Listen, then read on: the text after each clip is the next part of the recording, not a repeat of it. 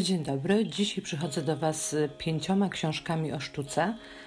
E, jest to dokładnie pięć książek i są to zarówno książki o ludziach zajmujących się sztuką zawodowo, ale też oczywiście będą książki o artystach. W tym przypadku będzie to jeden malarz i jedna malarka. Na początek chciałabym Wam polecić dwie książki Andy Rottenberg, polskiej historyczki sztuki, krytyczki, kuratorki sztuki.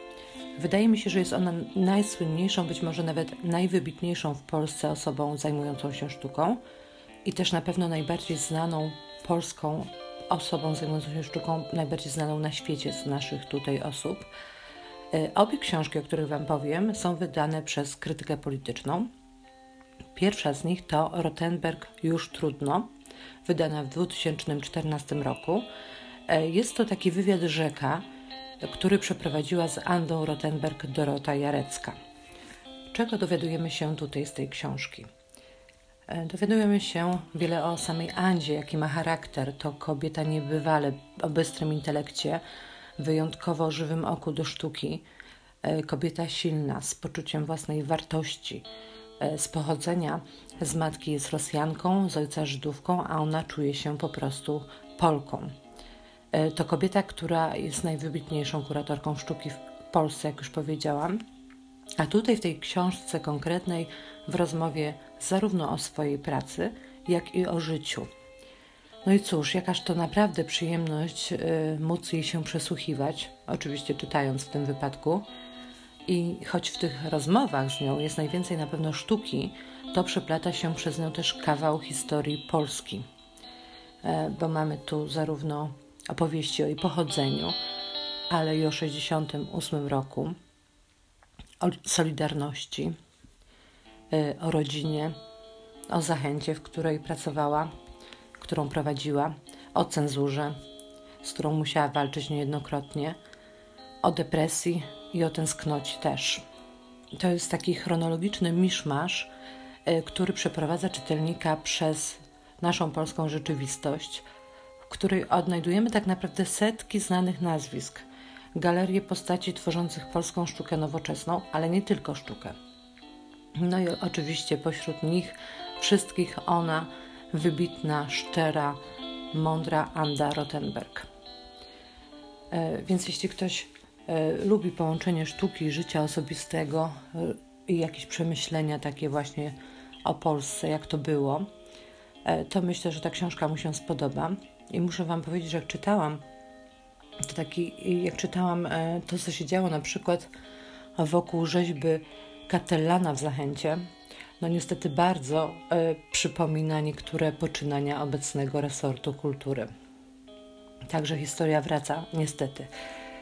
Ja ubóstwiam Andę Rottenberg, ubóstwiam jej inteligencję niebywałą, e, więc nie poprzestałam na przeczytaniu tej jednej książki, tylko natychmiast zakupiłam drugą pozycję.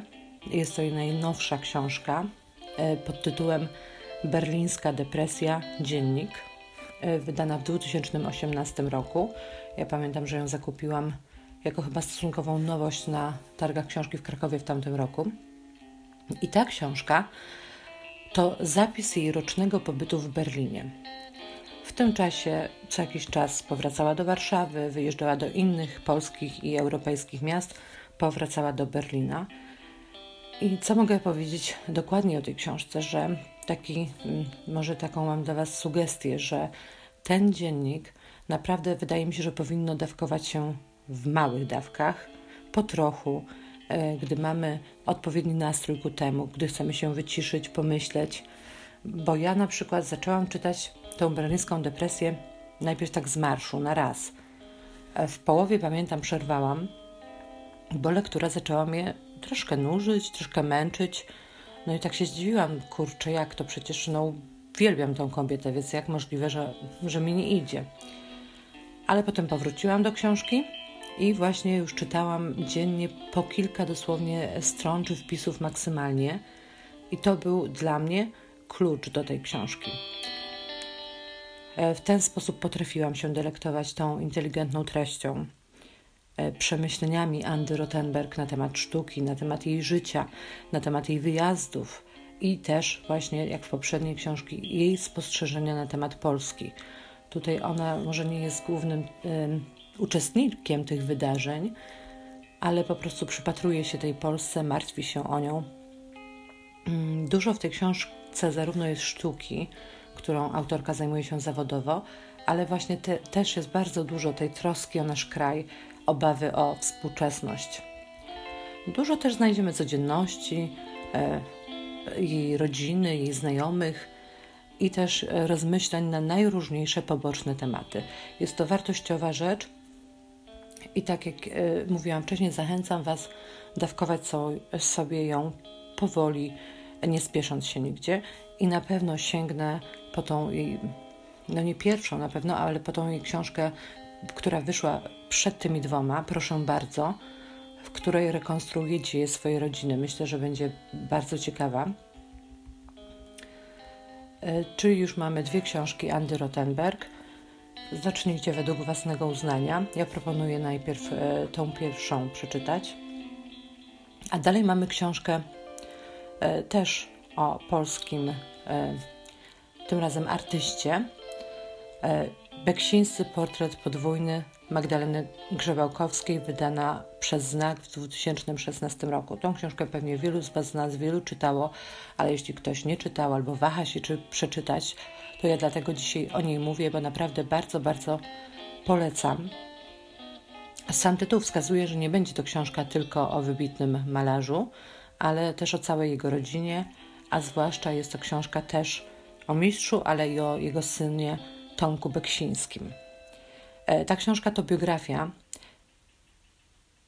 i ja uważam, że jest to wzorcowo napisana biografia. Bo opowiedzieć uczciwie i kompletnie o tak niesamowitej rodzinie na pewno nie było łatwo. E, wydaje mi się, że w przypadku rodziny Beksińskich niejednokrotnie można byłoby się potknąć w którymś miejscu, a Magdalena Grzebałkowska nie potknęła się ani razu. I myślę, że jest to po części e, udało się dlatego, że autorki w tej książce tak naprawdę nie ma. Są jej bohaterowie, jest Sanok, jest Warszawa, jest sztuka, jest radio, ale jej nie ma. Ona jest zupełnie e, usunięta w cień, bo czasami czytamy nawet dobre biografie, ale gdzieś czujemy, e, co o danej bohaterce czy bohaterze sądzi autor. Jakoś kieruj, stara się kierować naszym myśleniem na temat tej osoby. Tu tego nie ma. Autorka pozostawiła po prostu głos Beksińskim i otaczającym ich ludziom, a sama, tak jak wcześniej powiedziałam, usunęła się w zupełny cień. I chyba właśnie dlatego efektem jest tak dobrze napisana biografia.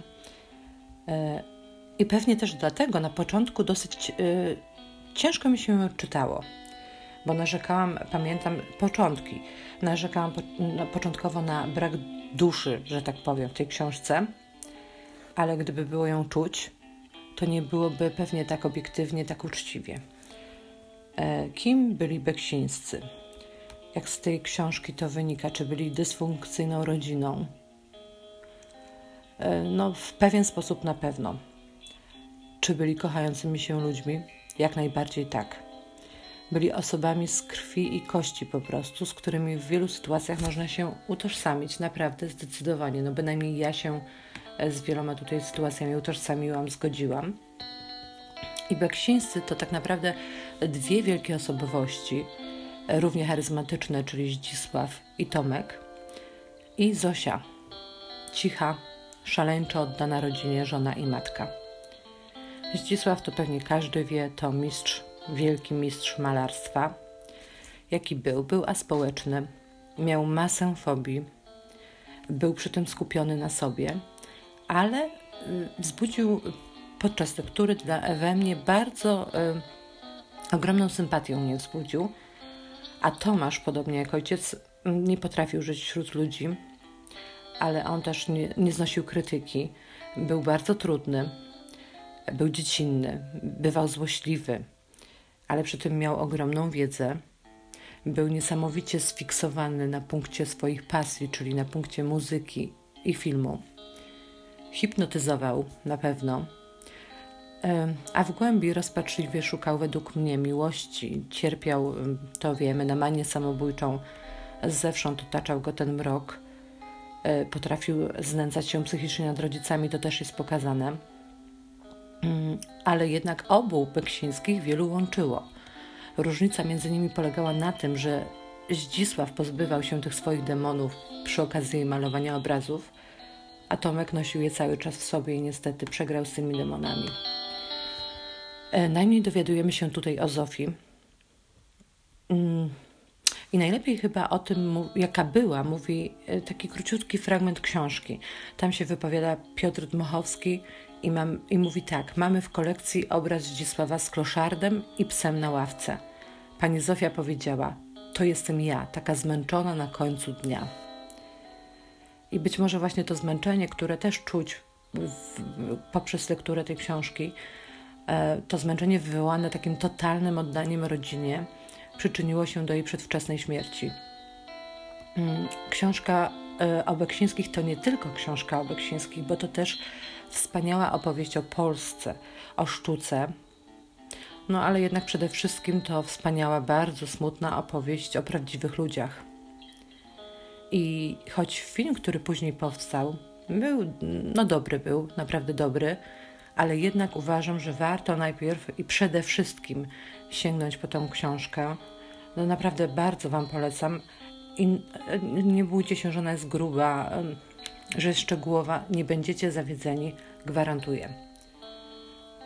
E, a teraz przeniosę Was do Meksyku, bo będę mówiła o książce Frida Kahlo prywatnie, autorstwa Suzanne Barbezat. E, jest pięknie wydana ta książka, bo to jest po części książka, po części album, pięknie wydana przez Marginesy e, w 2017 roku. Ja ją zakupiłam na targach książki w Krakowie.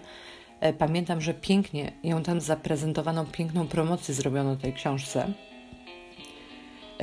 Kiedyś, dawno temu, przeczytałam zbeletryzowaną opowieść o Fridzie Kahlo i prawdę mówiąc, nie zachwyciła mnie ani ta książka, ani sposób, w jaki została przedstawiona główna bohaterka. Ona jest teraz też na nowo, chyba też marginesy ją wydały, więc możecie przeczytać, jeśli ktoś chce. E, a malarstwo Fridy ja lubiłam od zawsze. E, dlatego bardzo chciałam dowiedzieć się czegoś więcej o takiej prawdziwej Fridzie Kahlo i dzięki tej książce poznałam nieco bliżej tę niesamowitą kobietę i, i jej życie, i czasy, w jakich przyszło jej żyć. Jaka była słynna wszystkim, wszystkim znana, ale to tak pobieżnie myślę, Frida Kahlo. Jeśli chodzi o sztukę, to okazuje się, że była mistrzynią, po prostu mistrzynią symboliki. E, też odnosiła się do pierwotnych sił i do natury.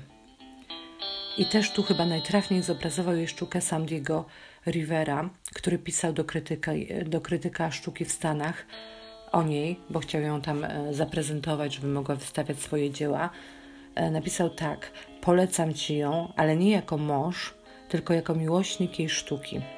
Ostrej i łagodnej, twardej jak stal i subtelnej, delikatnej jak skrzydło motyla, uroczej jak cudowny uśmiech, a zarazem doniosłej i okrutnej jak proza życia. Pięknie to jest napisane i naprawdę myślę, że odnosi się do tej sztuki i do samej Fridy. E, też do Fridy, bo ona była pogodną, dobrą towarzyszką życia, która kochała bardziej chyba niż ją kochano. To jest smutne. Zawsze była bardzo mocno zaangażowana politycznie. Ostatni raz wzięła udział w demonstracji 11 dni przed śmiercią o mocno zarysowanych poglądach. Ona zawsze mówiła sobie, że jest komunistką. Była ogromną patriotką sławiącą Meksyk na najróżniejsze sposoby. E, od przywiązania do meksykańskiej ziemi po tradycyjne stroje, z których słynęła. A wreszcie była taką schorowaną kobietą, która naprawdę bardzo dzielnie walczyła z bólem. Była cudowną gospodynią domową miłośniczką zwierząt, ogromną. To po prostu jest tam e, w tym albumie wyrysowany plan domu i gdzie konkretne zwierzęta mieszkają, gdzie się znajdują, no, to tylko może narysować ktoś i taki dom stworzyć zwierzętom, ktoś, kto naprawdę je kocha. Ja bym o niej powiedziała tak, jak był mały, wielki człowiek, to to jest mała, wielka Frida. Kiedyś była nie do końca e, docenioną malarką, znaną głównie przez pryzmat swojego męża, a dziś przecież jest jedną z najbardziej znanych malarek na świecie. Jest ikoną praw kobiet, niepełnosprawnych, homoseksualistów, e, wszystkich tych po prostu, którzy nie boją się być sobą, bo ona zawsze była sobą. Kolorowa, odważna, śmiała. E, Frida do dziś inspiruje świat sztuki, świat mody i tak naprawdę świat szeroko pojętej popkultury, bo czasami no, mamy ją wszędzie, ale może to dobrze. Jakiś czas e, po lekturze udałam się do Poznania na wystawę prac, ogromną wystawę prac Fridy Kahlo i Diego Rivery. I dla mnie to była najlepsza wystawa, jaką widziałam w Polsce. Poziom po prostu światowy. Także Poznań zorganizował ją naprawdę rewelacyjnie. Coś wspaniałego. Jeśli ktoś nie był, to naprawdę niech żałuje. I mam nadzieję, że kiedyś uda mi się też odwiedzić ten jej słynny niebieski dom, żeby jeszcze lepiej zrozumieć i poznać e, Fridę Kahlo. I ostatnia książka, którą chciałam Wam dziś przedstawić i polecić, to książka pod tytułem Leopold Zborowski, główny bohater historii o Modlianim i artystach paryskiej cyganerii. Autorką książki jest Lila Dmochowska, a wydana została przez wydawnictwo Universitas, wydana w 2014 roku, więc ona nie jest stosunkowo nowa. Czyli to będzie e, książka, jak tytuł nam mówi, o polskim marszandzie Leopoldzie Zborowskim, który w Paryżu pracował z wieloma malarzami i przyjaźnił się też z kilkoma z nich, a najsłynniejszym malarzem, którego reprezentował i właśnie z którym się przyjaźnił, był oczywiście Amadeo Modigliani. E, ich relacje na przykład i przyjaźń, jakby ktoś chciał zobaczyć, jak to wyglądało, a jestem po e, masie wszystkich chyba możliwych e, książek, jakie wyszły na temat Modiglianiego, nawet jakąś mam jedną rosyjską, którą staram się czytać, więc myślę, że on jest dosyć zgodny z prawdą. Akurat ten, ten wątek ich relacji, to bardzo fajnie pokazano właśnie to w filmie Modigliani Pasja Tworzenia. Zresztą jest to mój jeden z ukochanych filmów w ogóle. E, ja czytam wszystkie książki, które dotyczą życia paryskiej cyganerii z początkowych lat dwudziestych, a jeśli takie książki dotyczą właśnie mojego ukochanego malarza Modiglianiego, to chłonę je i cieszę się nimi dosłownie jak małe dziecko. I ta pozycja o Zborowskim pozwoliła mi znów spotkać starych znajomych, można tak to już powiedzieć, a także nieco poszerzyć moją wiedzę na ich temat i na temat samego Zborowskiego, bo my widzieliśmy, że on był tym marszandem, że wcześniej chciał być poetą, ale tak tyle.